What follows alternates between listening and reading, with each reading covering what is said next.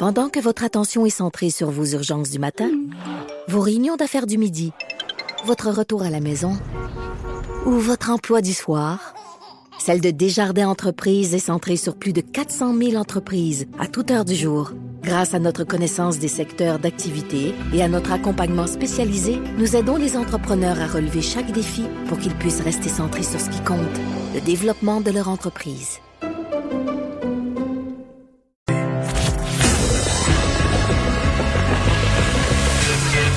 Franchement dit. Appelez ou textez au 187 Cube Radio. 1877 827 2346. On parle maintenant de politique américaine avec notre collègue Luc La Liberté. Salut Luc. Oui, bonjour Jonathan. Alors, on va commencer avec Joe Biden parce que euh, on en on en parlait au début de la semaine cette histoire d'agression sexuelle qui avait fait euh, surface. Puis, en fait, je pense que c'est la semaine dernière, on avait terminé en parlant de ça, puis on se disait, oh, tu sais, éventuellement, ça va le rattraper. Ne vous en faites pas si vous avez l'impression que la COVID 19 fait en sorte qu'on vient occulter ce débat-là, mais ça va le rattraper et ça l'a rattrapé plus vite qu'on pensait. Même hier, écoute, tu, tu bloguais et tu te questionnais à savoir est-ce qu'il devra répondre de ces accusations-là. Ben, il l'a fait ce matin en accordant une entrevue. Voilà, donc hier, je m'interrogeais. Il t'a écouté, y a- finalement. il y a les. Pardon? Il t'a écouté finalement. Il dit, oh, Luke, Luke Laliberty says uh, I should do something here. Écoute, Cu- Cube Radio et le journal ont tout un poids sur la politique américaine. On a une influence qui est assez incroyable. Ah oui. Donc, e- effectivement, hier, je me demandais, euh, je me disais, que- quelle est la... et- Bon, d'un côté, il y a la plainte d'une femme. Et ça, on espère toujours, bien entendu, qu'effectivement, comme on le fait avec le MeToo, on va écouter, on va enquêter, on va aller au bout de cette histoire-là. Euh, moi, je me prononçais plutôt sur le volet strictement politique. C'est-à-dire, que doit faire Joe Biden dans les circonstances? Et c'est pour lui, assurément, un boulet politique. C'est-à-dire que ben, ne pas admettre qu'il faut écouter cette femme-là, qu'il faut l'entendre et aller jusqu'au bout, ben, c'est aller à l'encontre de ses déclarations précédentes. Il devait donc s'exprimer sur ce sujet-là, mais on le faisait quand? Est-ce qu'on attendait que Donald Trump remette cette histoire-là sur le tapis parce que assurément il va le faire? Si c'est pas dans les prochaines semaines, ben on va garder ça pour le dernier droit de la campagne, c'est-à-dire au mois de septembre ou au mois d'octobre. Donc Biden est un peu coincé avec ça euh, il a décidé de le faire directement ce matin. Donc je m'attendais pas euh, en m'interrogeant hier à ce qu'il bouge aussi rapidement que ça. Euh, il est allé en terrain un peu ami ce matin, c'est-à-dire qu'il a contribué à l'émission Morning Joe, c'est Joe Scarborough avec Mika Berzinski qui est sa conjointe. Euh, ce sont des gens qui sont près des politiciens, ces deux-là en général. Euh, Joe Scarborough est quelqu'un qui a fait de la politique déjà. Il, il- il connaît Donald Trump, mais il connaît les démocrates aussi. Alors, M. Biden est intervenu pour dire, ben, comme je l'ai déjà affirmé à plusieurs reprises, nous devons écouter, entendre toutes les femmes. Nous devons euh, enquêter sur ces dossiers-là. Puis lui dit, ben, écoutez, c'est ce qu'on a fait. Euh, par contre, cette histoire-là, ultimement, une fois qu'on a entendu les femmes, il faut aller jusqu'au bout de la procédure puis regarder si tout ça est, vrai. Quelle est la, la vérité? Et il dit, ben, la vérité, c'est que cette histoire-là n'est jamais arrivée. Ça ne s'est jamais produit. Et là, il a invité euh, les archives nationales aux États-Unis à dire, ben, écoutez, euh, ressortez tout ce qui concerne, parce que c'est là qu'auraient été dirigées d'éventuelles plaintes ou euh, d'éventuels commentaires au sujet de son travail comme sénateur sur sa façon de mener son équipe. Et grosso modo, il dit, ben, je les invite à, à diffuser l'ensemble de mon dossier. Euh, et c'est une, c'est un des aspects de cette histoire-là qui est troublant, comme c'est parfois le cas avec des allégations, des accusations qui remontent à plusieurs années. C'est que cette femme-là, Madame Reid, disait, ben, écoutez, je me suis confiée à une amie. Euh, Ma mère avait appelé à l'émission de Larry King pour demander, sans jamais nommer mon nom ni celui de Biden, mais que devait-on faire si on devait se plaindre d'un sénateur? Mais effectivement, il n'y a jamais eu de plainte déposée à la police, ni de plainte officielle, semble-t-il, déposée euh, auprès du chef de cabinet, parce qu'il y a un chef de cabinet aussi pour euh, un sénateur. Donc, il n'y a pas de trace de ça nulle part, outre le récit de Mme Reid. Alors, Joe Biden dit, ben allez-y, fouillez dans les documents. Moi, je vous dis, ça ne s'est jamais produit et il n'y a aucune trace de ça. Fouillez, je le, grosso modo, encourage à le faire. Alors, ça redevient une histoire de ben, la parole de Mme Reid contre la parole de M. Biden. Euh, Pour le bénéfice des, des auditeurs, est-ce que tu peux euh, résumer euh, ce que la femme euh, allègue de, de, de quel type d'agression sexuelle, quelles, quelles étaient les circonstances, à quel moment? Ben voilà, c'est- allé assez loin selon sa description des faits. C'est que M. Biden l'aurait euh, accroché euh, dans un des corridors du Sénat, l'aurait euh, poussé sur un mur, puis l'aurait pénétré avec ses doigts. Donc, on, on va très, très, très loin. C'est plus que ça à quoi on avait eu droit quand on avait dit, mais M. Biden, il entre souvent dans la bulle des gens. Et il y a des femmes qui avaient dit, ben nous, quand il nous prend par les épaules, sans nous demander notre avis, hein, ou qu'on avait, on avait des photos, d'ailleurs, il y a des memes qui ont été faits à partir de ça, euh, mais quand il, met son nez dans nos cheveux, qu'on le sent trop près, on n'aime pas ça.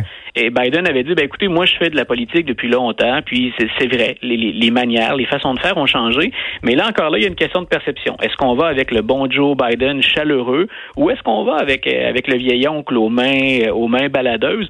Ben là, ça vient donner plus de poids aux accusations, comme quoi ben Biden finalement, comme trop de politiciens de sa génération, semble-t-il, parce qu'on a eu beaucoup d'histoires de cette nature-là, M. Biden se serait comporté de façon euh, particulièrement agressive. C'est parce qu'on parle plus juste d'être mononcle. On parle vraiment carrément d'une agression sexuelle. Euh, voilà, et c'est la, raison pour laquelle je dis on, on couvre ça, puis on a l'air, ou j'ai l'air, en tout cas parfois, d'être plus, plus froid ou distant. C'est on espère que cette femme-là, son dossier va être étudié, puis qu'effectivement, on l'a dit mm. depuis assez longtemps, il y a des femmes qui, qui ont qui ont pas été entendues pour, sur lesquelles, euh, dans ces dossiers-là, on n'est pas enquêté.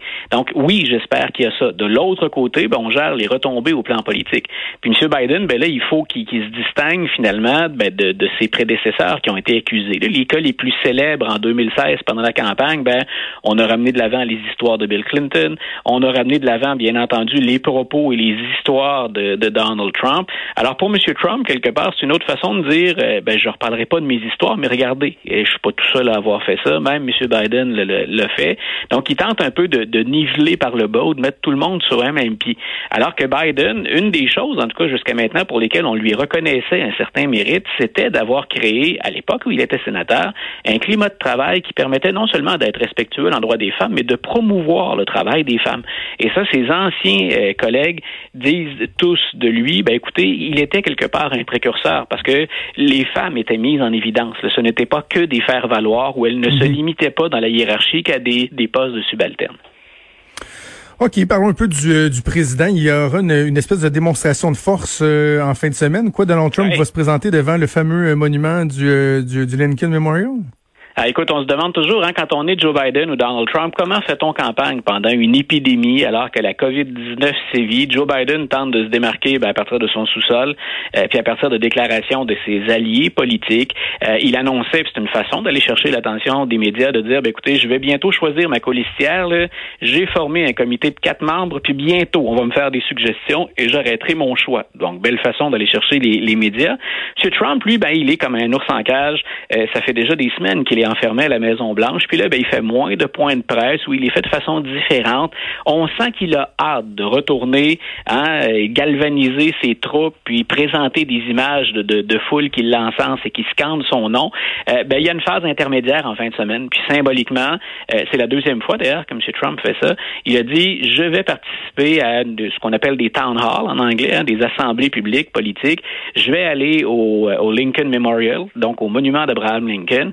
Euh, puis il y a deux euh, présentateurs de, de, la chaîne Fox News qui vont relayer des questions et euh, auxquelles je vais m'adresser pour échanger avec eux.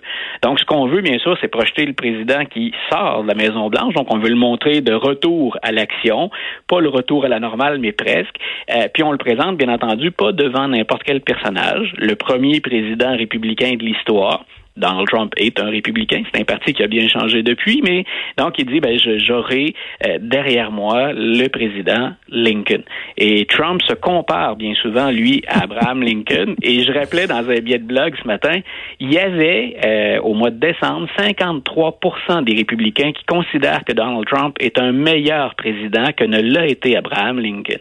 Donc la symbolique elle est très très très forte. On peut on peut apprécier la comparaison ou pas. L'historien en moi a de très très sérieux doute, euh, mais c'est le retour dans la campagne électorale. Donc, à la fois Biden et Trump, on cherche à se démarquer, à attirer les projecteurs. Puis le thème dimanche, le, grand thème principal, ben, c'est euh, la réouverture de l'économie américaine et le, le, le success story finalement de l'administration Trump dans sa lutte contre la propagation du virus. Juste avant qu'on se quitte, peut-être nous, euh, nous parler des, des manifestations qui se, qui se poursuivent. Là, au Michigan, c'est des manifestants carrément armés. Euh, est-ce que c'est en train de dégénérer dans certains États, Luc? Euh, puis deux, deux choses au sujet de ça, puis je vais essayer d'aller rapidement. Donc, dans un premier temps, hier, euh, c'était c'est paradoxal, mais on n'est pas un paradoxe près avec la société américaine. Au Capitole, au Michigan, on n'a pas le droit de fumer à l'intérieur, mais on peut pas vous interdire d'entrer avec des armes. Donc, les cigarettes sont bannies, mais vous pouvez entrer avec des armes pour manifester.